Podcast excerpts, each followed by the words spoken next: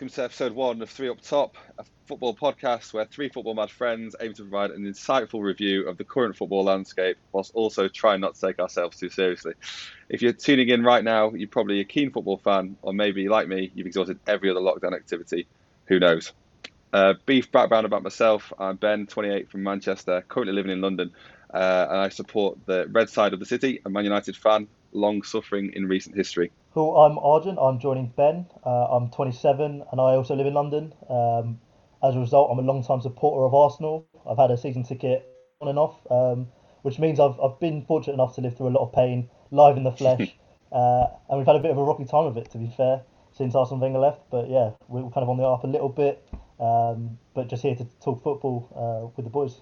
Um, I'm Kyle, um, 27, originally from Manchester as well. Um, currently working in down south um, avid United fan as well. Um, obviously, we've suffered in recent times, especially since Fergie's left, but I think we're on the come comeback now. Um, so I'm happy to just bring good vibes. Yeah, exactly, exactly. Uh, before we do start, I want to wish a big happy birthday to Peter Crouch today, 40 years old, podcasting legend, and a bit of an inspiration for us all starting this podcast today. So happy birthday, Crouchy. Uh, Underrated technique, old Peter Crouch, hasn't he? Yeah. Underrated tech. What exactly. What have you uh, What have you been up to this weekend, boys? Um, for me, I had a uh, catch up with some uni friends um, on Friday, and then uh, just did like a uh, build your own pizza at home kit from Pizza Pilgrims, which was really good. Uh, and then yeah, just watching a lot of football, um, as is everyone, I guess. Like plenty, plenty of matches on all the time now, which is great. Yeah, it's good, isn't it? A nice plug for Pizza Pilgrims there. We're we're not yet sponsored, but we are on the lookout. So uh, good plug there, Raj. How about you, Kyle? no, I've just had a chilled one as well. Um, still in Manchester with the fam. Um, so yeah, I've just been taking easy, watching football, but um, yeah, managed to get a little tidy up because um, the bed was looking out of control. So happy with the appearance at least. Yeah, not looking you, too man? bad. Uh, you know, I've got the the London Marathon still in the diary, unfortunately.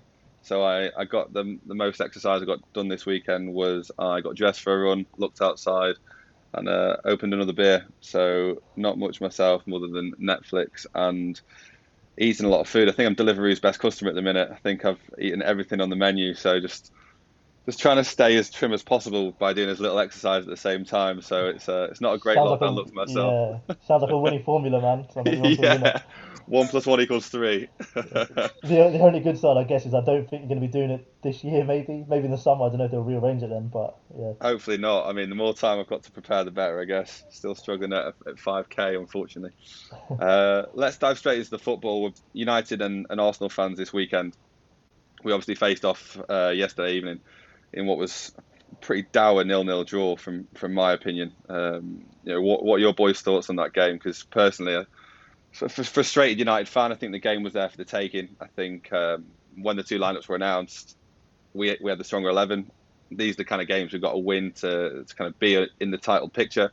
Coming away from the Emirates again, uh, don't think we've won there. Is it three years now? Four years, Arj? It's, it's, it's a long time. You know, what what can we do now with that difference in quality on the pitch that I think we had? Why have we not come away with a win? Yeah, so from, a kind of looking at it from the other side, I definitely thought that, uh, well, prior, prior to the lineups being announced, I thought that we had a pretty good chance of giving you a tough game. Obviously, the game at Old Trafford, um, we played really well, got the win after yeah. after a lot of like terrible performances against United away from home. Uh, yeah. But this time, I, you know, I was pretty confident going into the game. Uh, but then seeing the lineups, you're exactly you, you spot on, mate. Um, with no Saka, Tierney, Aubameyang, um, Gabriel as well, arguably, are probably our best centre back, um, injured uh, yeah. or not fit to start really. Um, yeah, I thought you know United would come out the blocks and really put pressure on us, but didn't really seem to happen too much. It was more in, in spells throughout the game. Um, so that, that's kind of the reason I don't really see United kind of being consistent throughout the title challenge. Really, I think you can yeah. drop points further. Totally on. agree. Totally agree.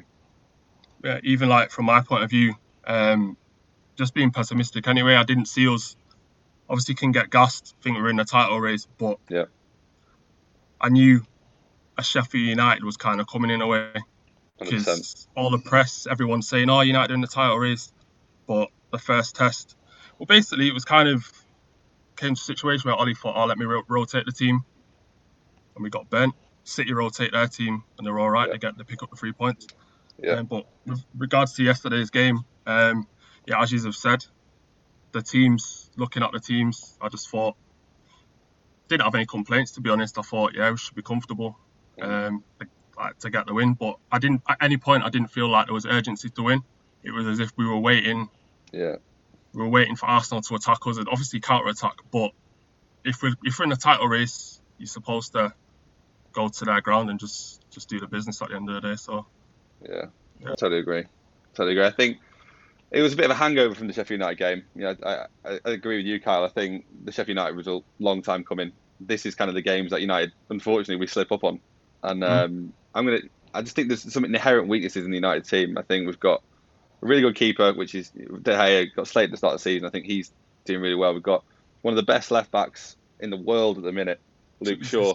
That's that's that's a bit of a United gas, but Luke Shaw at the minute is an absolute joy to watch. The player we wanted as United fans for the past five years. He's back, he's flying, and he's, he's arguably our best player at the minute. But I'm going to say something here that's a touch controversial, but Bruno Fernandes is overrated, and that's as a United fan. I watch every single United game, and he doesn't turn up in big games, and he tries too much that goes wrong. And I know everyone you know thinks thinks he's one of the world's best players at the minute, but I'm telling you right now, he does more wrong in a game than right. Apart from the the odd 90th minute winner, which obviously I'm very happy with, gets us the points.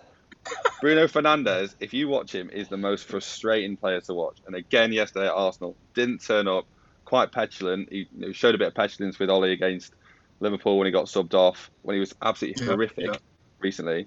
No respect to the team. I'm not saying drop him, absolutely not. Like we need to play him, Bruno Fernandes needs to take a take a step down and realise that he's not the player that he currently thinks he is. And Aaron So, Wan-Bissaka, uh, by the way, Wan-Bissaka. I mean, I'll, I'll go on about him later, but he is one of the worst signings. He, Aaron Wan-Bissaka is one of the worst signings ever made. Uh, difficult. Just just to just to kind of speak on, on Bruno Fernandes, I think he reminds me a lot of uh, Alexis Sanchez when he was with us at Arsenal. I was I mean, going to say, hopefully not when he was at us. no, I mean he, he's he's he's kind of like the amount of possession he turns over, what he tries on the pitch is like, you know, no, no other player would really try try what they tried, but when it comes off, you know, it, it looks great and they're kind of really high output players.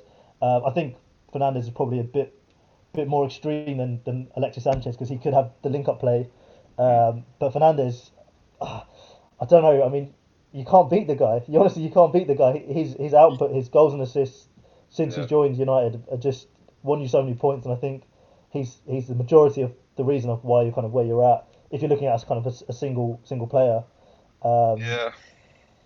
I mean, Yeah. I, I, I agree to an extent. I think off the pitch, he's done so much for that club. You know, he is, you know, he's pulled everyone's socks up. He's he's the leader, and he's the leader that we were crying out for. Harry Maguire.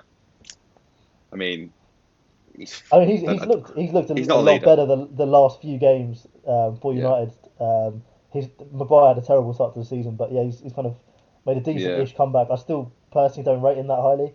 Um, Yeah, Maguire. At the end of the day, Maguire's got obviously he's got his his attributes, his positive attributes, strong, good in the air, but then the biggest flaw is pace, which is Yeah. why Awful. every time I see United's lineup and I see him and Lindelof, it's just like Jesus Christ because Yeah.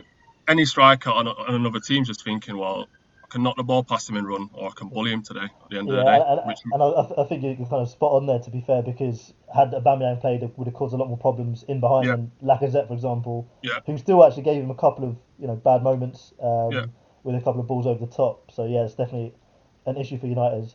Uh, but yeah, I mean, Wan-Bissaka is an interesting one. Um, doesn't look Yeah. like he, he like technically he's he's terrible really when you watch him. Uh, defensively, Listen, one on one, listen, listen. really good, but I agree with him. He's- I agree with Arj. no but you nah, come on, because at the end of the day, he's a defender, he's a right back. Defensively, How much did he cost, Kyle? How much did he cost after one 50 season? mil. No, but do you want to go One through the whole team? Do you want to go through the whole team? Well, I think could- United have overpaid drastically for for all, all your recent signings. Really, you've kind of overpaid. Um, Yeah, of course. But I, I think in the modern game, you can't afford to have a, a, just a defensive right back, especially you know depending on who you play on the right wing. They've got to do so much more on their own, Agree. um, and it hinders the attack. course. Right. So if I was to say Hector Bellerin or Wan Bissaka, what are you saying? Oh. yeah, but Do you know what I mean? that, Do you that's sleep with your wife or do you that's- sleep with your sister? Do you know yeah, what I mean? that's, the that's what same you're asking me. It's you know, you- you're asking a very different question. Um, yeah, I probably would take Wan-Bissaka uh, Right. on that basis, but that's just, that's not, you know, on the evidence of Hector Bellerin's performances this season, I wouldn't, you know, it's tough actually. It's quite it's quite close. I think Hector Bellerin kind of progresses it a bit better, but his actual execution is still pretty poor, to be honest. Yeah. Um, Um, but no wait, the Bruno slander, man. I'm not happy about that because I don't know how. Yeah, I've, I've, can- I've, I've been can- saying it a while. It's not. This isn't just like a one a one time thing. And I know No. everyone's kind of talking about his big. He doesn't turn up in big games. Right. It's it's it's now no longer the big games. I don't know if it's fatigue or anything. Right. I think he's a great signing for the club, and he has been. But I think it's we his leadership skills and qualities are worth more than his technical skills for me as a United fan. I think he Right. he makes he makes other players play better, which is brilliant. Yeah. But he himself, this- I mean, some of this stuff. He, he- yesterday, he tried to do an outside of the boot cross. He's got to just pass. it- Just got to pass it on the floor. You like you don't nothing. Not everything has to be on. You know, waiting for the soccer AM showboat reel. Like it, No, I hear- I hear pass that. the ball and play it simple and play it fast. that. That's the United way. But then Well- what does Pogba do? Pogba, Pogba tries a madness all the time. Um, Pogba's, and Pogba's wait, been brilliant though. Pogba's been absolutely brilliant the past few weeks. I don't know. I think I think where definitely that's I think he has been guilty of that in the past of trying to always do the Hollywood pass or like you know be Yeah. the main Yeah. man. And and recently what he's done is kind of taken a step back and simplified his game a lot more. And he's just been dominating. Even against us, he looked really good. I think he right. he gave Partey a really difficult game yesterday. You know, and Partey didn't really play that well. No. I don't think um, because of Pogba partly because he was pressure, pressuring him and, and doing the simple things really well.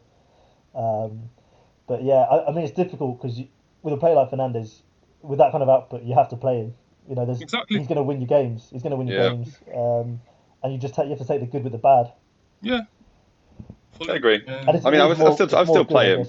Oh yeah, I would still play him. I just think there's been a lot of hype over Bruno Fernandes at the minute, and I think you know he, he's not untouchable. You know, and I think there is kind of a god tier status that's being given to him, which isn't yet deserved, and that's kind of. Mm-hmm. I'll leave it. I'll leave it at that. But I, well, what I will say is that watch this space. I w- I wouldn't be surprised in the next few games if we start rotating him in and out and resting him, and it No might be fatigue. no chance. I It'd be a huge call no from Ollie chance. to do that. I just I can't see it. I can't No. see it. I mean, who, who who do you play in place of him? You haven't really got suitable backup. I mean, I want to say Donny van der Beek. I mean, he ah, bit unfair. We don't really know what he's he's like in the Premier League, but every time I see him play, he plays well. He's very much give and go, and I think in certain games, especially like the the Arsenal game, or you know, if Bruno's not playing well, which he wasn't playing well, Ollie's got to make the decision early to hook him off and just go for a different approach and try the the Donny van der Beek pass and move kind of football, which I mean, you know- the flip side to that is you know he's got a goal or assist any moment in the game. You Exactly. know, just because he tries these. yeah, So, uh, and I, Exactly. yeah, it's difficult. I just think that Van der Beek hasn't had a, an opportunity to, to really show what he's got, which is on Ollie really. Um, but at the same time, you can't really risk losing the effectiveness of, of Fernandes. No, I agree. I think it was quite an even game though. Um, I think obviously you guys hit the bar um, with a free kick. You, uh, I don't know what um, Arteta said to the boys at half time, your side, but you Mm. guys came you know out the blocks so quickly. We looked sluggish, and you really could have put two or three past us in the first five ten minutes of, of that second half, which would have killed the game. But you know, it comes back down to it. We did have the better chance of the game, and if there's one man you put your house on to put those those chances away, it'd be Edinson Cavani. Um, Mm. Unfortunately, for whatever reason, uh, it was uh, was it a good Leno save or was it was it going wide anyway? You know, for the for the tap in. It's It's, going wide. it's got to go in. It's got to go in, and those are the chances that win titles. And unfortunately, I think we all agree that you know United aren't there, and Arsenal won't be there for another few years. But no, we've got a big we've got a big rebuild. We've definitely got a big rebuild. I, I wonder. I mean, do you think? Um, I know we'll touch on it later, but do you think it's it's down to really Ollie that you haven't really got that last kind of little bit that you need? I mean, losing to Sheffield United is something that yeah, maybe you can put on the manager because of the amount of changes that you guys made. Um, they are one of the worst teams that I've probably ever seen, barring Yeah. Derby County. To be honest, when they were in the league, I mean, uh, I couldn't believe it. Yeah, it was just really passive in that game. Um, and similar in this game, like just two back-to-back games where you've been quite quite passive in terms of your attacking threat, whereas United we're so used to seeing them just continue to bomb on, and even in games when you've gone behind the season, you, you've really done that well. uh, just didn't see it the last two games. So, what do you reckon that's kind of down to? Um, the Sheffield United game for me, Anthony Martial's the lead in the line as the number nine. I was a fan of well, I mean, at the end of the day, Jory's out for me. Um, Cavani's coming in the summer. Martial's sulking, thinking, "Oh, this guy's coming, taking my place." Doesn't want to play out wide. He's always miserable, and um, even like just the effort. If you're not playing well, then at least show that you're trying in it. And at the end of the day, he lost the ball for the second goal, didn't chase back, they scored. And then he's one of them players who'll throw his hands up in the air, look at everyone else like it's their fault. Um, rightly, Ollie dropped him for the Arsenal game, but yeah. I think it just comes down to we're, we're not we're missing players to take us like into the title contention. In my opinion, we're still missing a right winger. We need a right winger for how many years? Um, certified number nine. You're just going to get us 20, 25 goals. Um, the end of the day, when you look at it, we're exceeding expectations. Anyway, Yep. where we are in the table, start of the season, I'd take this all day. We've, Oh, we've yeah. had good we've had good results. Um, Yeah, absolutely. We lost to Palace nice. at home, didn't we? The first game of the season. I mean, Yeah. no way after after. Also, the six-one Spurs loss. Oh At home. Jesus! I, I That, know, that looked it's- like a it's- dark time, right? Oh, it was a, yeah, it was a very dark time. Um, but we never thought we, we never thought we'd be where we are now. And I'm, I, I and it's, I'm. Do I think we'll win the league? Absolutely not. Am I happy that we're in the race? Absolutely. This is more than a, a United fan. This is the closest we've really been since Fergie left. I know we finished second under Jose that season, but But City, City We were- really we- kind of walked away with that, didn't they? Ran away yeah, yeah, and realistically, they very much will again this season. But at this Mm. moment in time, as a United fan, to say that we're top, we were top of the league, I mean, it's it's honestly been years, and myself and Kyle, and obviously a lot of other United fans our age, have grown up through the glory years. We were born into the years when United and Arsenal, I guess yourself, Arj, we, we were untouchable. It was always it was one of us would win the league, and the league's got a lot harder now, and it's a lot more competitive as a, as a Premier League due to the kind of the influx of money in there. But to lose at home to Sheffield United, I mean, I can't. Going back to your question, I can't blame Ollie for that really because Fergie used to lose at home to Middlesbrough back in the day. We- Mm. There's, there's always freak results in the Premier League. Yeah, and I guess it's the way you follow up, right? Like Fergie wouldn't have then drawn Yeah. to Arsenal. He would have come out probably Yeah. dropped us three 0 Yeah, yeah, Yeah. yeah, uh, I definitely. think I think there is maybe a bit of naivety in Ollie, but he's still young. You know, there's there's still there's still kind of uh, growth for him yeah. to become to learn and to become a better manager. But I guess uh, I guess we'll see. But touching on uh, some other results, you know, Man City again, um, another another victory against. Yeah, looking looking imperious defensively now, aren't they? Which is a, just what they've always kind of been let down with before. I mean, John Stones is him him and Dias. I know they didn't play this weekend, but um, or together rather. But yeah, before their partnership looks really strong, and the fact Mhm. they can rotate in Laporte as well now. Um, yeah, I mean, 13 goals conceded, I think, is or something like nutty like that. Um, Absolutely. yeah, it's scary times. No De These Bruyne or Aguero really firing Yeah. either. So. Yeah, that makes it even worse. Need to make need to make sure you got those City defenders in your fantasy team, then, boys.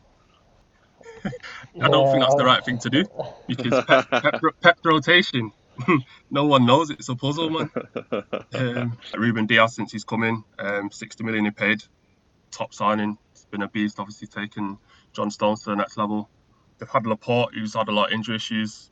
They- They've spent a lot of money though. I mean, that's what I think people kind of forget. You know, that City defense is incredibly expensive. Uh, There's not a player in that defense that's under 50 million. You've got True. Laporte 57, Dias 60, Nathan Ake doesn't even make the bench these days, 45 or whatever. Um, Stones Cancelo, 50. Mendy Yeah, I know. 50, Walker 50, Cancelo 60. I think the only one That's is uh, a lot of money. right? Zinchenko, who- Zinchenko, who- is, yeah. is he even their Yeah. academy? I don't know, but yeah. Yeah, there's a lot of money going into that yeah. defence, but it has, for the majority of it, I think, been money well spent, and that's kind of where United's and the Arsenals and the Chelseas, I guess, uh, have all made all made mistakes.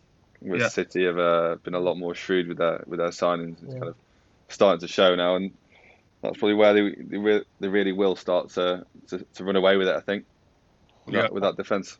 Yeah, one thing Uh, for me is just this this City team just not not as exciting as they used to be. Like of, of two two or three years Mm. ago, it's Mm. just not. It's a bit robotic for me, really. Don't really like Yeah. watching them as much. Um, I know they're still they're still scoring a lot of goals. Don't get me wrong, but yeah, just just the kind of the way the way they're kind of rolling through teams is it's a bit robotic, which is maybe a bit uh, bit picky of me to say that. But yeah, yeah. I mean they're still still going to win the title, I'm sure. But yeah, they, they lack that striker these days. I think it used to be quite exciting watching Aguero and his pomp and um, you know, destroying defenses with and but with him injured, for me, Gabriel Jesus is not fit enough to, to lace Aguero's boots. To be honest, I think he's absolute pony. I think take him out that City side, he's not scoring any goals. But I think City really need to invest. They've been linked with Lukaku. Is he the right player for City? Probably not, but he would score 25, 30 goals a season yeah. in that team. Yeah, yeah true. Yeah. Um, I agree. Imagine the sense we saying like City aren't as entertaining to watch. Um, boring at the end of the day because now the results it's like one nils, two nils. Yes, they're picking up the wins, but entertainment wise, we're in lockdown. I'd yeah, rather do so something else. It's got, it's got to that. It's got to that. Like when so they're on, I'm not killing myself to watch them. Um, even when they scored yesterday, you well to be fair, I thought that they'd then go on score three, four, five because that's what they did against West Brom. But yeah, I had to just turn it off and do something else because it was just yeah dead. But as a City fan, to be fair, it'll be interesting to speak to City friends, um, give their perspective. The winning, obviously, you're happy, but style of play. Yeah, which and I think at the start of the season they looked like a million miles off the pace. I, I thought this like they, they could easily kind of let let other teams run away with it, but they they pulled it back really well, and they've just kind of been so consistent. Um, you can't really argue with it, and you know, yeah. Guardiola looks like he's probably going to win win another title. Let's talk about the the biggest biggest shock this weekend. I think was the um, was the Newcastle away win at Everton. I don't, think anyone saw that coming, especially not myself, who captained Dom Calvert-Lewin in fantasy football. Uh, unfortunately, hit hit a stalemate. But it was I, am gonna have to defend defend him now. I don't think he had any service. I, I, I, actually watched the game and I thought it was really poor from Everton. I don't think they were ever in the game. I think Newcastle bossed the game from start to finish, which mm. Steve Bruce. I mean, he was hanging hanging to his job by a thread really this week, and I think everyone expected him to be sacked after the game. But mm. Everton, for some reason, their midfield there was no creativity, no urgency, and I mean, if Everton would have won both games in hand, I think they're up to second. And this is a huge opportunity wasted for Everton because if they want to secure Champions League football with a manager like Ancelotti, you've got to be beating teams like Newcastle at home. And I just don't think they turned up on the day. And I think that they do still lack that little bit of depth to bring bring bring players off the bench yeah, and kind 100%. of change change the game. Um, I know Bernard uh, is on his way out, and those kind of other fringe players. But they, they do need to kind of do another signing spree this summer just to, to bring in that depth that the clubs like United, City, Arsenal to an extent with your youth that you guys have got, Chelsea, uh, Spurs have, because they're just not quite there yet for me. Yeah, that's fair. I think. I mean, I don't know what it is with, with Everton, but you always just kind of expect them to fall short. Um, even saying that, you know, bringing in Ancelotti, that, that should have been that extra little boost that they needed to kind of to yeah. win games like this. Um, and just to touch on Newcastle, you know they've been absolutely awful to watch. Yeah, in terms rivaling of, Sheffield United. yeah, I've got to say, yeah, yeah, probably rivaling Sheffield United. Um, but I've got I've got a mate who's quite a big United, uh, Newcastle United fan, and he he was just saying it's it's hard to watch, and um, with the players they've got, I don't know I don't know if they can really do a lot better in terms of results, but definitely in terms of like playing style, I think I think Bruce has got them like at least at least be solid if you're going to try and defend that in that way, but they're just not. So it's difficult. Yeah, I, th- I think like managers like Steve. I mean, slightly off topic, but I think managers like Steve Bruce and Jose Mourinho, um, my, myself and Kyle have had the pain of having him as a United manager. I think they're getting away with murder with the lack of fans. I think if fans were in the stadiums and watching that type of football that they're paying to see, I guess um, they wouldn't be getting away with it there'd, there'd be absolute anarchy in the stands, and it kind of comes down to the fact that is it acceptable to put 11 men behind the ball just because there's no fans in the stadium and there's no one kind of shouting that abuse or kind of you know giving the bit of bit of anarchy in the stands is is that the way we're going with this or is it the case of you know the kind of two dinosaurs of the game who kind of haven't evolved that modern approach to football and are kind of just that's all they know really they, they haven't evolved themselves I mean with Newcastle um, I've been lived there for a few years. Um, got a few mates who Newcastle fans, and even speaking to them, um, it's just Mike Ashley. They run like a business. Um, the mo- the motivation is literally just to stay in the Premier League. It doesn't matter how. If you got 38 draws, they'd be happy with that. 38 points, they'll stay up. Um, doesn't really. The, the ambition just isn't there at the moment, as you as you say, Carl. Like to kind of a invest. I mean, they, they, they tried to give it to a manager who's been around the block and who, who's a, probably one of the world class managers they could have got in Rafa Benitez. Um, but again, they didn't really back in that much in the. Well, or saying that they spent a lot of money on Joelinton. Um, but but yeah, Wow. I don't think they gave him the tools to, to really succeed. And, and even then, Yeah. Rafa isn't really the most attacking coach either. He's still pretty pragmatic. Um, on your point about the kind of playing style that we've seen for a lot of teams, yeah, I think I think that does make a big difference. A lot of the managers are being a lot more defensive. We saw that with Arteta for quite a few games, which just didn't work for Arsenal. Um, it was terrible to watch. We were barely having any shots in the game. I think that was a mix of personnel and tactics, but you know we've still got the same personnel and playing a lot better now. Uh, so it does show that like you know the tactics were, were wrong there. Um, with with Spurs, I just I think they have so much talent and players like Ndombele, Kane, Son, uh, Lo um, even the likes of Reguilon from from left back. You know they can create a lot, and you saw that against United, for example, when Mourinho kind of unleashed them in, in a way. yeah. Um, but he's kind of reverted back to type, which is, is difficult to watch. Uh, against Liverpool, I think they went back to like a three at the back, which is, you know, I expect them to go for Liverpool again. It's similar to like a kind of the situation with United where you're playing against a weakened team. Why not go for it and, and try and uh, outscore the outscore the opponent? And it was a bit bit too tactical for me, uh, to be honest with you. Um, and yeah, he had he had quite a few strange decisions. Uh, playing Doherty at left back when you've got kind of like Ben Davies and Alderweireld was on the bench just seems a bit weird. Um, so I'm not sure what what Mourinho's kind of thinking there, but you know they've still got quite a lot to play for, and it's still still early enough in the season in terms of like you know still halfway through, and they're still in in with a shout. Um, be interesting to see how serious Kane's injury kind of is. Yeah, um, That's huge. So That's huge. Yeah. Um, going on to the Southampton game now. Uh, blessed to have a housemate who is an avid Southampton fan. I think he, he watches every single game, home and away. He would take a day off work to go see them. We're trying to tempt him into getting a Southampton tattoo on his calf, but we're not quite there yet. He he watched the game yesterday, and I tell you what, he was not a happy bunny. There's uh, only three plates left in the house, as, as far as I can see, after those decisions. I mean, VAR is absolutely ruining football. There was two major decisions there, and I can't. I, we're all watching the game. I just can't believe they've not been given. I mean, the penalty from Matty Cash was clear as day. It's clear handball. Mhm. You know, Mhm. he, he, it's, a, it's the better save than Martinez has done in that game, and I've got Martinez in my fantasy team. So I was I was buzzing with a clean sheet, but oh my god, that was horrific. And and the offside again. No one knows what the rules are. The the people who are making decisions don't know what the rules are. So you know, it is it is ruining the game. And again, another goes back to if the fans in the stadium would this be allowed? Would if you were paying to watch one of these games in the stadium and you get that decision ruled out for VAR after the players have celebrated? What's the point? You know, it, it ruins that kind of elusive kind of chance element of football and Yeah. I know like there's a lot of scrutiny on Man United with the we get all the pens, we get all the decisions, but it swings and roundabouts. You know, we get decisions to go against us, and that was kind of the fun of football. The only one that I really like in technology wise is the fact that the ball goes over the line. that's a that's a science that is perfect, right? You know, it might be marginal, but that works. But the VAR stuff, it's still subjective, and it is from from my point of view, it is it is kind of taking a bit of fun out of the game. Besides, Um, that's what's killing it because even like Bamford had a similar one to Ings um, earlier in the season where it's his he's pointing where he wants the ball to go because his arm's technically offside. They've given him offside Yeah. and he's gone and It's scored. ridiculous. Yeah, Ridiculous. yeah, yeah. Um, yeah, just just sad. Um, it's more a case where you score a goal as a player, you scored a goal, you want to go and celebrate, and you're having to second guess yourself.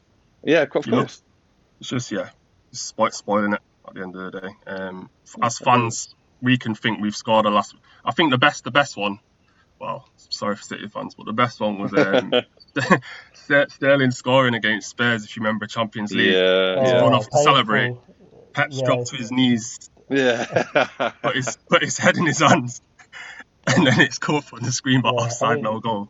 So that's what That, I'm saying. that- it's just yeah, they had the makings of one of the greatest of all time games. You know, Yeah. like last minute winner like that. But yeah, yeah, yeah. it's nuts. For me, you know, I was I was a I kind of really wanted VAR to come in. I was a big proponent of it um, because there were just so many mistakes happening. But what we've seen is that those mistakes have just kind of translated into VAR. It's just like Yeah. the lack of consistency Yeah. is is is baffling. So now now we're even more kind of focused on it, and we can hi- highlight those errors from referees even more. Um, and yeah, I think the offside thing is it's difficult. Everyone kind of wants that that clarity of what the rules kind of are, and it kind of changes halfway through the season. Now it's the sleeve. Before it was like the armpit. Um, yeah. I just think if, if you can't see it, you know, by the naked eye or like on the first look, then just give it to the attacker. You know, we want to see goals. We want a bit more entertainment in the game rather than, you know, the, the kind of the high and then the, the sudden low of not having a goal. Um, and you're right, Ben. You know, it does work for all teams. I think everyone has now had a decision where they think that should have gone for us or that should have go against us. Um, Yeah. To the point where you know it's it has kind of killed killed the game. Um, but for me, it also highlights that, that the standard of refereeing in the Premier League has just been shocking for like Abysmal, the it? best the best part of five years and Yeah. more really. Um, so I don't know how we improve that, but yeah, I think we need to give them the tools, but they're just not using them correctly either. Yeah, get, let's get Collina back. Get him on his Zimmer frame. I think we also saw uh, earlier today. We saw Thomas Tuchel win his first game as Chelsea manager. Second game in, um, routine win over Burnley. Only registered the first shot in the 94th minute. Um, absolutely horrific. Um, I mean, what what are we thinking about that? Do, do we think that's a good appointment or not?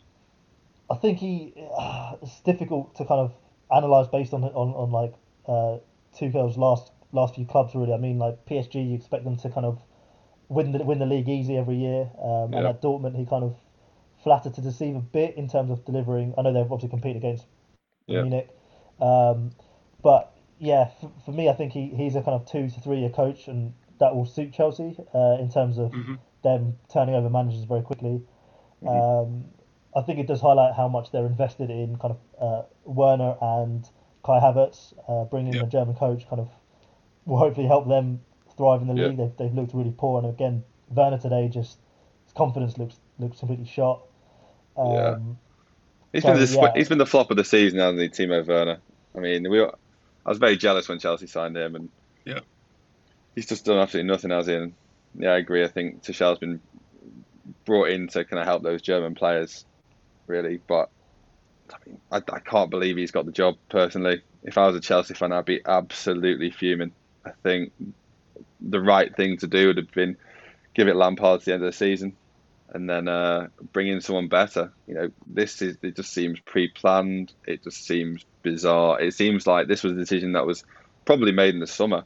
That this was always going to be the back, the safety net to fire someone, club legend Frank Lampard. As much as I don't have an affinity to him club-wise, I've always respected him as a player, and I think to treat him like that and to have Thomas Tuchel in a Chelsea kit um, taking training the next day, it's just appalling.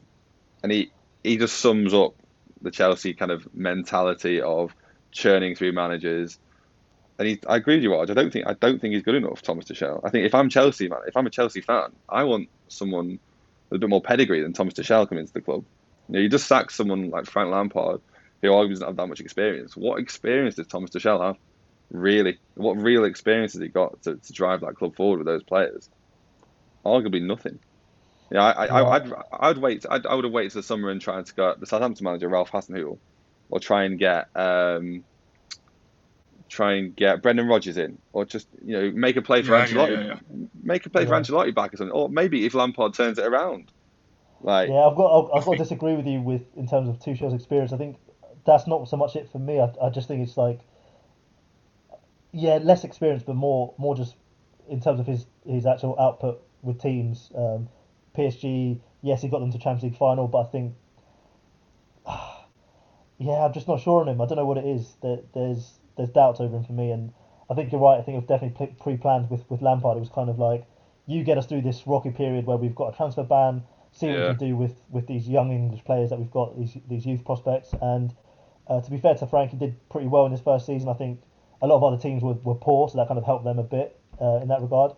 Um, but what we've seen with the likes of kind of um, United, Arsenal to, to quite a big extent is that teams have gone through quite difficult spells in the season and then managed to turn them around somewhat. Um, even Spurs, you know, they had quite a rocky patch around Christmas. Uh, looks a bit better since then. Granted, they lost quite badly against Liverpool. Um, but yeah, I mean, it's just a strange season to just kind of chop and change um, without having a real plan, I guess. Uh, but we'll see. We'll see what, what happens with there. I mean, from my point of view, I'm not even um, surprised in the sense Chelsea have been cutthroat with managers since Abramovich has come in, so Mhm. I think it was coming. Um, just in a sense, if you look at the results, their aim's obviously to get top four, but you spent 200 million. They're probably thinking, well, we should at least be in title contention. And you're saying keep Lampard till the end of the season.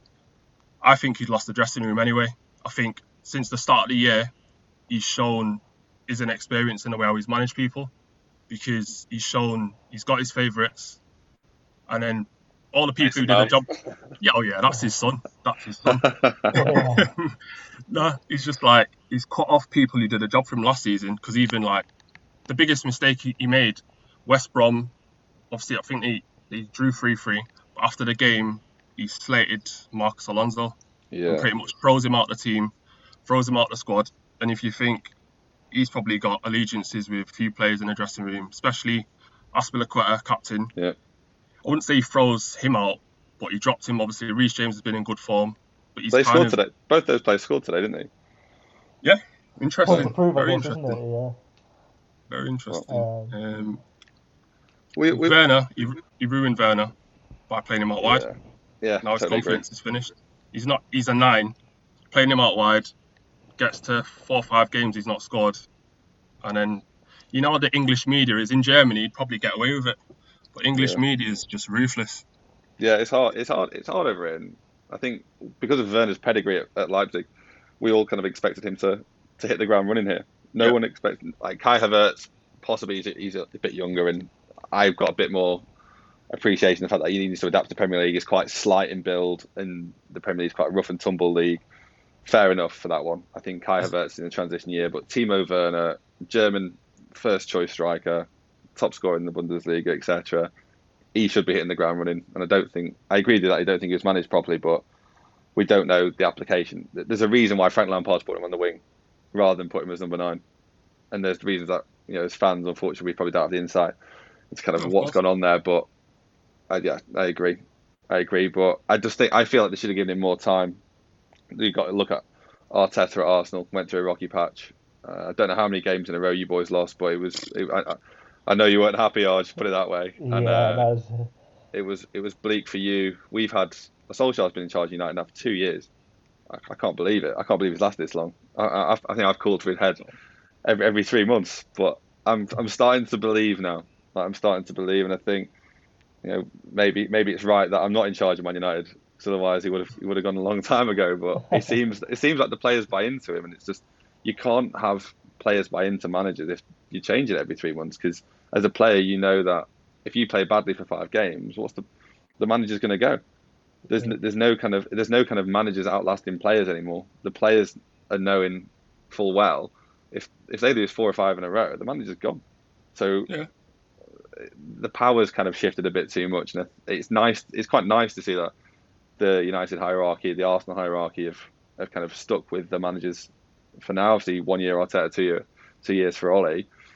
But uh, as an Arsenal fan, Arj, you must surely be quite happy after you know you had Emery, we you know, we've had Van Gaal, Mourinho, Moyes, etc. It's nice to have a bit of stability for once and kind of see a bit of a vision, uh, especially with the youth players, you know, kind of being brought forward for the future.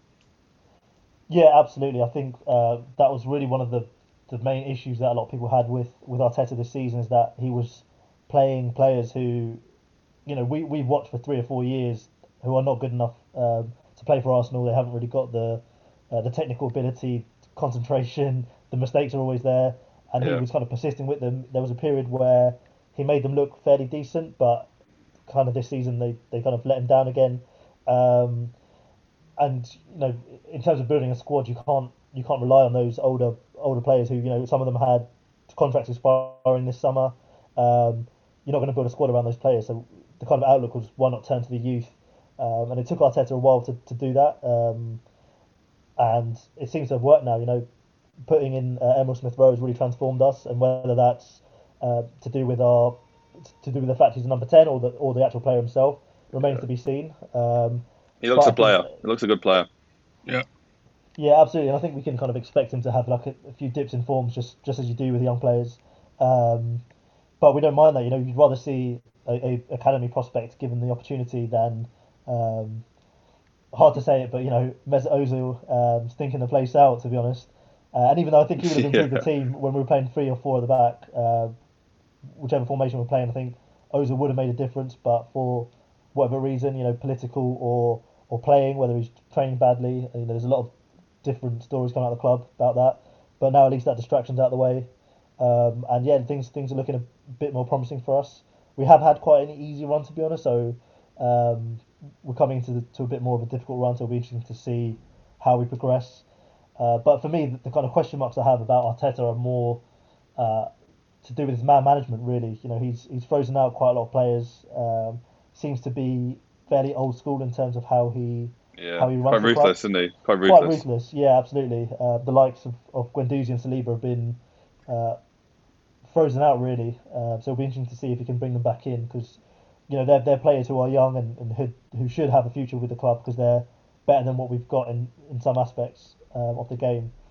Um, so yeah, hope, hopefully he learns quickly and that seems seems to be something that he does do, which is which is good. Uh, and it relates back to your point actually, Ben, about man management. I think that's a huge part of the the game now for managers is, is man management uh, and make, making sure those kind of the big egos in the dressing room are are content. Uh, if you freeze them out, you've got to make sure that you've done it so that the team improves Yeah. rather than you know regresses. Um, and that's where I think Ollie is, is a really good manager. You know, he he has kind of learned that from from Sir Alex Ferguson, um, and it's probably the only good trait that I, I rate about him. Like tactically, I think he's he's not great, but um, he, he he's made Counter players, you attacking football. Yeah, exactly. He, he's, he's kind of reinstilled that United style to some extent. I think um, Ollie's had his moments with tactics. I'll agree in a sense. I think a lot of the time he's tactically naive. It's you can pretty much predict, especially in big games. It's obvious what we what we set up to do, counter attack, which it's not worked this season. If you look at big games, we've had three 0 nils against Arsenal, Liverpool, City. For for a neutral, it's been a dead game to watch. For us, it's Yeah. been kind of painful, especially when got ambitions to obviously get the points. Um, I'm We Ollie in. we should have won I'm those not in. games though. If you actually go back to those nil nils, we we had the chances to win those games. Yeah, yeah, but it just comes down again. It comes down to we've got a feeling like we're playing it safe. Yeah. I always get the feeling like we're playing it safe. Like yesterday, especially last 25, we could have gone for it. Could have easily gone for it. It was it was end to end, but we need after Sheffield United disappointment, we need the three points. no, I agree. Um, some players like Rashford yesterday, he's a top player. He's a top player, but I just feel like sometimes he lacks his, he lacks confidence to just just go for it because Yeah, all he needs to do just he's just easy like five aside back in the day, power league got goals, shift it onto your right foot and hit it. He's playing on the left. He's done it plenty of times before. Opened it up, opened up from yesterday, and he's looking to pass it, and I was just like, just hit the ball. But now I'm I'm I'm Ollie in. Um, I mean, if you look at the bigger picture, from where we were when he took over, Mourinho left us in a shit situation. How much deadwood did we have? He's got rid of Andreas Pereira, brought in Bruno, levels. He's got rid of Smalling, brought in Maguire. I'm not going to say levels to that one, but yeah. I mean, at the end of the day, there's been improvements here and there, um, Yeah. and style of play. There's been games where it's actually been entertaining to watch. Yes, we're doing comebacks and that, but I mean, Southampton, the, the weekend was made. Um, I agree. Yeah. It comes it comes back to those kind of the question of as a United fan now, watching football is fun, and it I don't know. I, I reckon we'll probably put to a poll later, but I think 99% of people would disagree with me. But I would rather take a point and have a really entertaining game of football than to constantly grind out one nils and be the most Jose Mourinho part of the bus kind of football. That for me defeats the object of the game. I, I'm more for this more expansive football, the free flowing football, it's my end of the day. It's my time when I'm watching a football game. Even though we're in lockdown, there's not much else to do. It's still my time. It's two hours of my life I'll never get back, and I, I want to be entertained. I don't want to watch a drab nil-nil draw just because we're playing it safe, just just to get that point. Yeah, I don't get that. I don't get that, that satisfaction football enough to to win anymore. As a 28 year old man, I need I need that uh, I need that entertainment. Yeah, I, I, I, can see I can definitely see where you're coming from. I think there's you know there's definitely two sides sides of it where, um, for example, with with Spurs they were doing it quite early on in the season where they were playing really defensive, but it was in a way that allowed Son and Kane to really kind of uh, feed off each other and, and create loads mm. of chances, and, and they, they were playing really. It, it, was it was quite good to watch to be honest because you could see the defensive side, but also um, they were scoring a lot of goals. Um, I think he's he's kind of I don't know what's happened to them really uh, in terms of that, but yeah, they've, they've kind of gone back the other way and, and super defensive now, uh, and even that's not working. So I, I think you're right. There's definitely something in that, especially in lockdown. Is as an Arsenal fan, I was seeing my team have two shots in a game, which is just awful to watch. You know, just yeah. passing it timidly around the back and, and sideways. It's it's not fun to watch. Um, but equally, you know, I can't I can't say that if we were if we we're trying challenging for a title off the back of one 0 wins that I would be complaining just because you know we've had it we've had it bad we've had it bad the last few years. But um, we all have, mate. We all have. and uh, to be fair, we still won a few trophies between us, so it's not not the end of the world. Mickey Mouse cups, though, nothing Nothing to write home about. hey, I'm taking them, man. I'm taking them. yeah, standard. Well, tomorrow is. Uh, I know it's come around quickly. And it doesn't feel like it, but tomorrow's actually transfer deadline day. Um, it doesn't look like there's going to be a lot of movement, probably because of the a lot of clubs are crippling debt due to the lack of fans and you know, COVID nineteen and the kind of the situation that's happened around there. The only move that's really been confirmed so far is uh, is Jesse to West Ham. Jesse Lingard from Manchester United's gone to, to West Ham on loan for the season. Personally, I think it's a really good move for him. I think mm. he's he's had a lot of you know online social media abuse. Again, it comes with the modern game. Unfortunately, these days, um, we've seen it you know racist racism incidents in the past week as well. Um, I think Jesse's a good player. He's a useful player. He did well, really well for England in the World Cup um, a couple of years ago, and I think he'll bring kind of a bit of energy to, to that West Ham team that's, that's flying high at the minute. Top four mm. aspirations mm. themselves, remarkably, even though they, they got beat by Liverpool tonight and I think um, this could be a move for him to kind of rejuvenate his career. And I hope for him that um, that goes really well. I, I, don't think he's he's a bad lad, and I think a lot of people's perceptions of him uh, are quite unfounded actually. And I think maybe a different move out of Manchester, you know, trying out London. Uh, so West Ham's still a really big team under David Moyes, who he's coached him before, and hopefully gets him back to the player that he was a couple of years ago at United. Um, yeah, I fully hear that in the sense. Um, obviously, he's been out of the team for a while. Um, as you've, you've mentioned, reasons as to why, but it's just a new lease of life. He just needs a chance to to get some games. As you said, West Ham's a big team, um, actually challenging for something, so they'll be motivated to obviously ach- achieve even getting into Europa League, which would be a big thing for West Ham anyway. Um, yeah, be huge. I'd say he could look at the England squad, but I think that's gone. In terms of Euros for this summer, I think it's too late. Um, yeah. too many contenders for them type of places, but um, just for him to get his confidence back, because even when he played against Watford for United um, in the FA Cup, you could tell he just wasn't himself still. Um, his character, his character's but like bubbly. He doesn't, he didn't, doesn't look bubbly at yeah, the moment, exactly. which is a shame. But hopefully, um, he has his moments at West Ham and then comes back to United. A lot yeah, We'll, we'll never forget when he turned the Emirates into a dance floor, though. Uh, he hasn't done too well since then, though. The four lads. The four lads. But, no, you know, you know what it is. It's um, it's hard. I think people kind of underestimate how much or how important it is for, for players to have consistent game time, and your mm. confidence can can drop so easily just on the back of that. And I, I know United signed quite a few players to play in similar positions to him um, which would have knocked his confidence on its own. Um, and I know they had to kind of upgrade on him because, yeah, I, I agree he's got he's got some talent, but he's just not quite at that level. I don't think. I think West Ham will, will, probably suit his level um, a bit more. Uh, but yeah, just you know we've, we've seen it with numerous players over the years. If, if you kind of not getting that game time, um, then then you can't really show what you do. You can't really build your own confidence and, and build up a level of of uh, consistency. So uh, yeah, hopefully he kind of gets the game time over the next six months, and then he can reevaluate after that.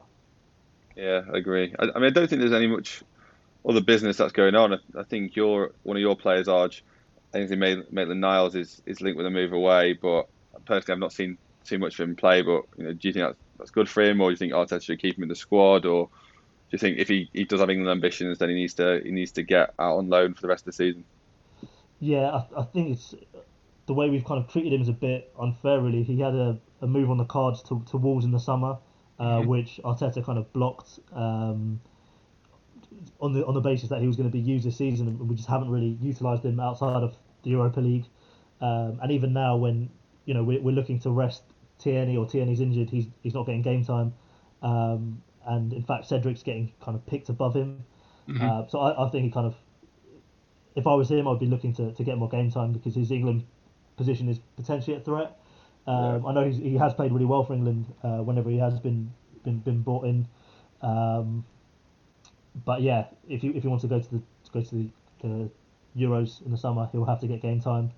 Um, whether that will change now that we've we have got a slight injury to Tierney, I, am not sure. Uh, yeah. But yeah, it'll be interesting to see. He, he's an interesting player in, in terms of what he what he can do at fullback. He's he's played really well in the FA Cup, for example, against some really good players, um, and he's he's defensively really solid, uh, which which is kind of his natural position is, is midfield, and that's where he wants to play. But I just don't think he's he's kind of central midfield level Premier League uh, Premier League player, uh, unfortunately.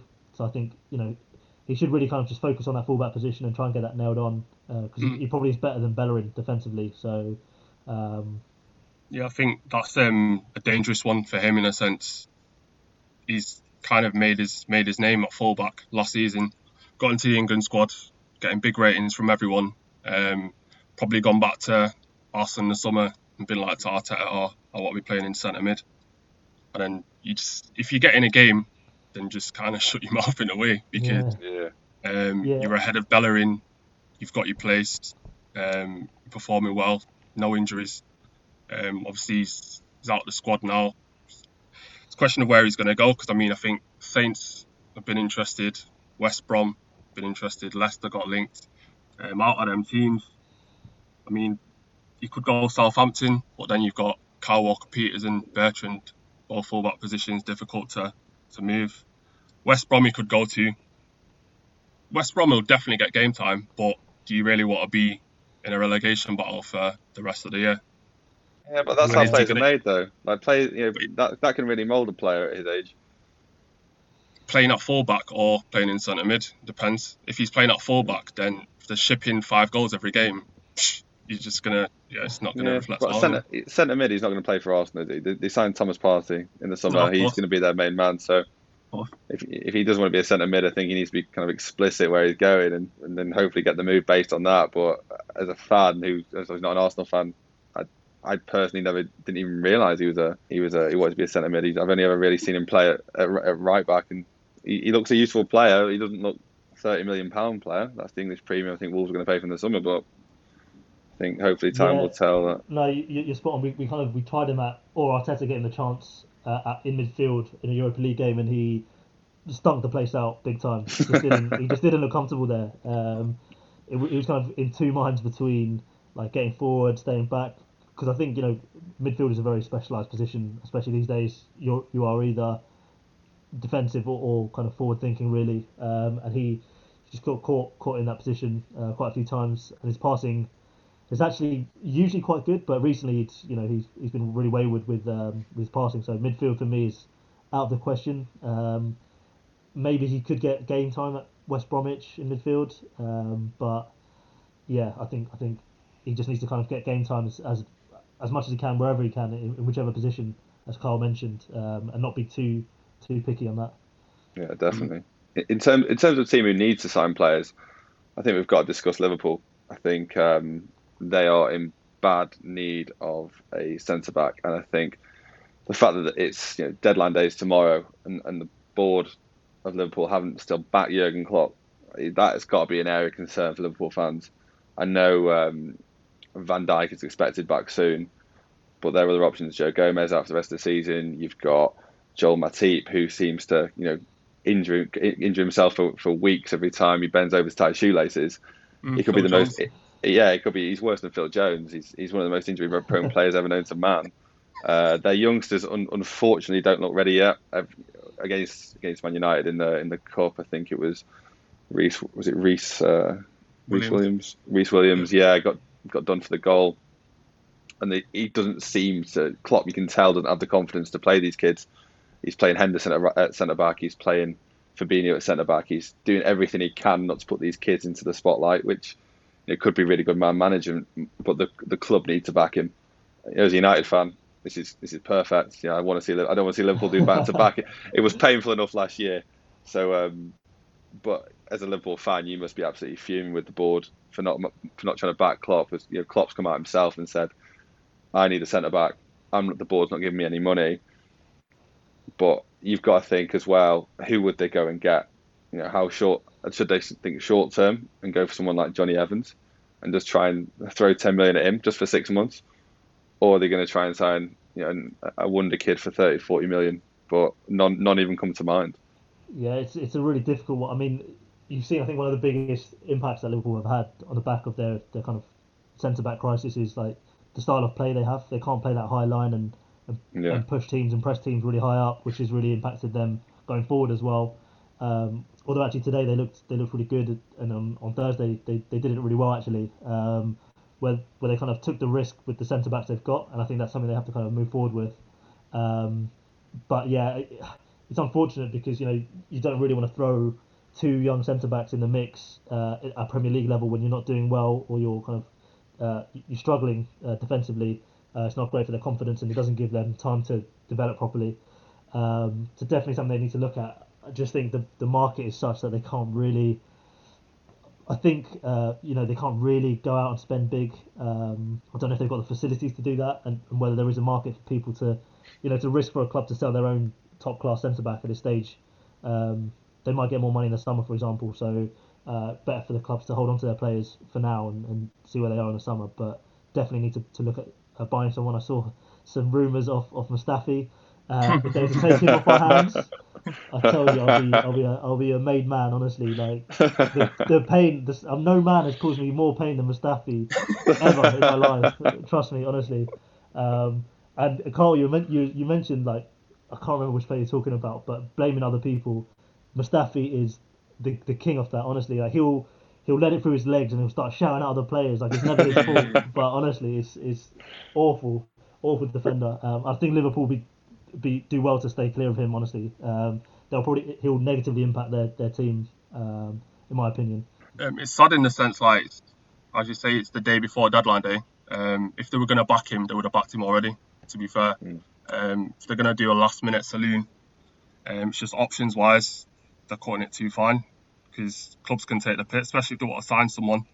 Clubs are going to be like, players worth 15 mil, they can save 30 mil because they'll know the desperation's there. Um, yeah. In terms of getting a loan, they're too big a club to kind of get a loan unless, I don't know, it's availability who's there.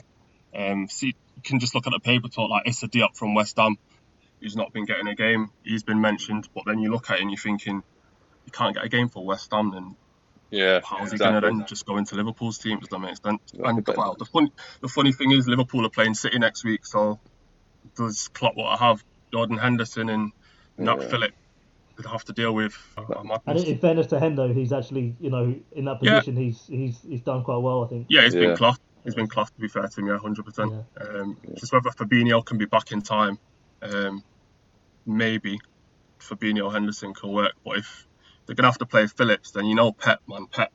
If you've seen that documentary, I think it was Maguire that he was on. You know, he pointed on the board and was like about Maguire, and he's like, he's slow, just run at him, just run at him. Take him. On, yeah. Paid eighty million pound for that as well. Christ, Jesus, awful, awful. Right, guys, we're going to move on to our stoppage time weekly challenge. Um, this is a weekly challenge where Arjun Kyle will be battling it out to see who is the three up top football champion. This is actually quite an interactive part of the show. So we actually do kind of reach out to us on the socials, on the Instagram, on the Twitter, uh, for kind of themes that you would like those to test their knowledge on. Uh, this week we are starting on club nicknames. So at this part of the show, we're going to have I'm going to read out ten club nicknames one by one. It is going to be a first one to shout it out, and obviously everyone who's listening play along as well.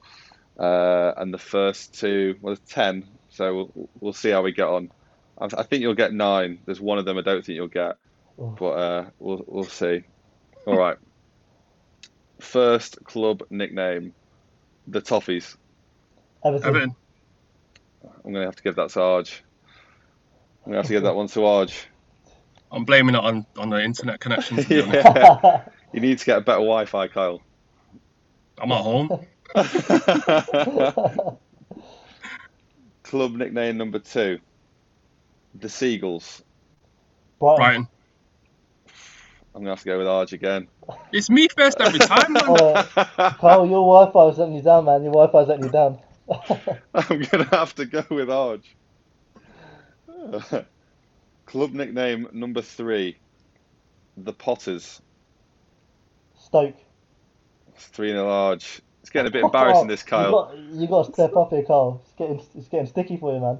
What we didn't mention was that uh, this is going to be running all the way through February on every uh, every Sunday night episode, and the, the loser will be doing a forfeit. Uh, again, open to suggestions, guys. Send them in on the socials, and, and we'll Within hopefully pick the reason. best. Within reason, maybe. We'll see. If you lose, Kyle, we'll, we might have to change that. Nickname number four, the Hornets. Watford. Watford. I'm going to give that one to Oh. Kyle. I think yeah, I'll Kyle's. Kyle. I think Kyle squeezed that one in. I think we'll give him one. Benefit the doubt. the offside VAR rule has given that one to Kyle. Look, look at this pity. Nickname number five. 3 1 to Arj at this stage. The Cherries. Bournemouth.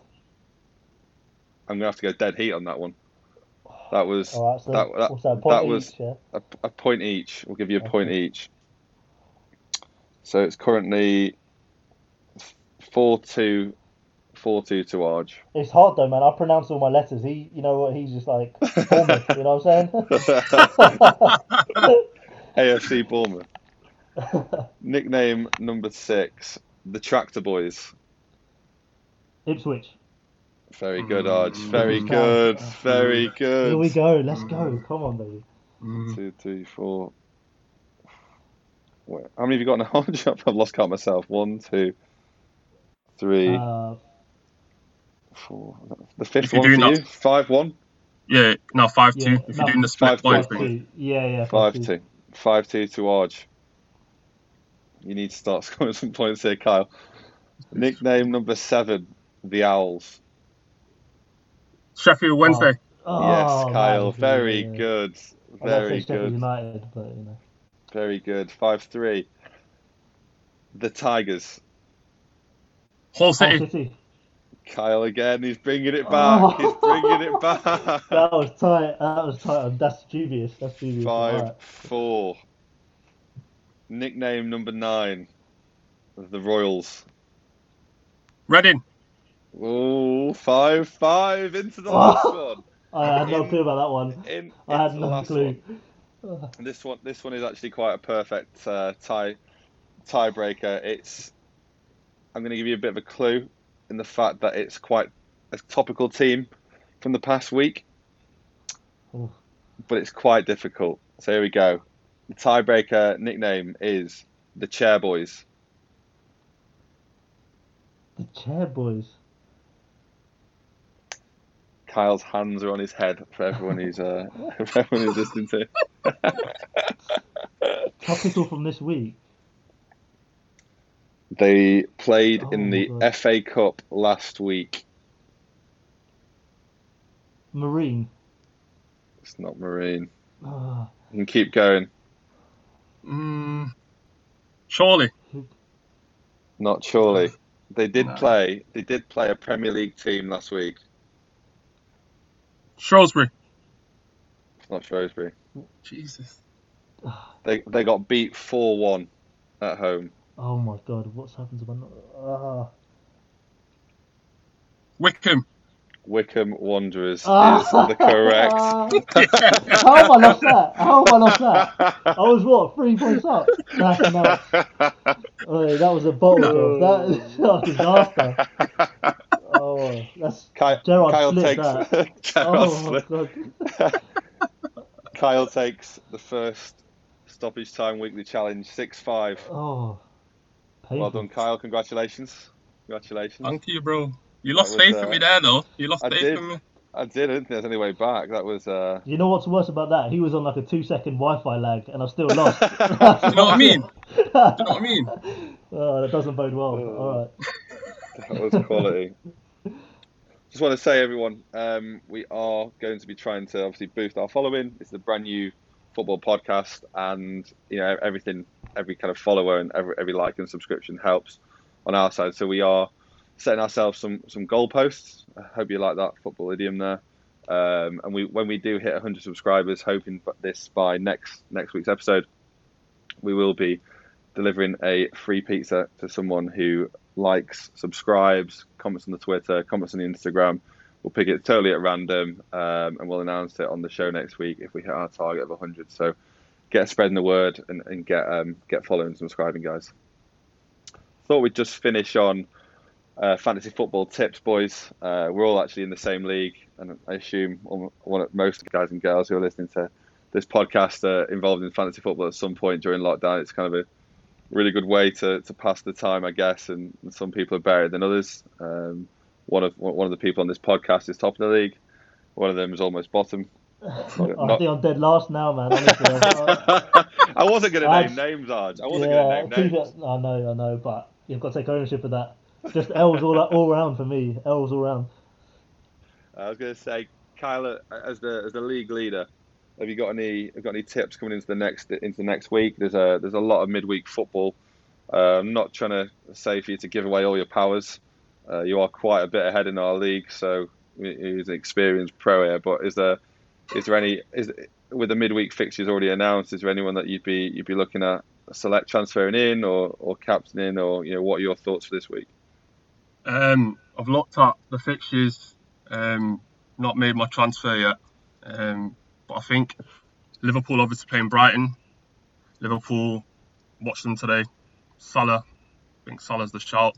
But the only thing to be careful with is um, Klopp's rotation. He rotated Firmino out today, so Salah might get a rest. You never know. Um, other City are playing Burnley away. I've got Sterling in, had him captain this week, got burnt, um, but he's gonna start the next game. So Sterling, Gundogan, Jesus, basically a City forward. But again, with Pep, he's the master at rotation, so just be careful again.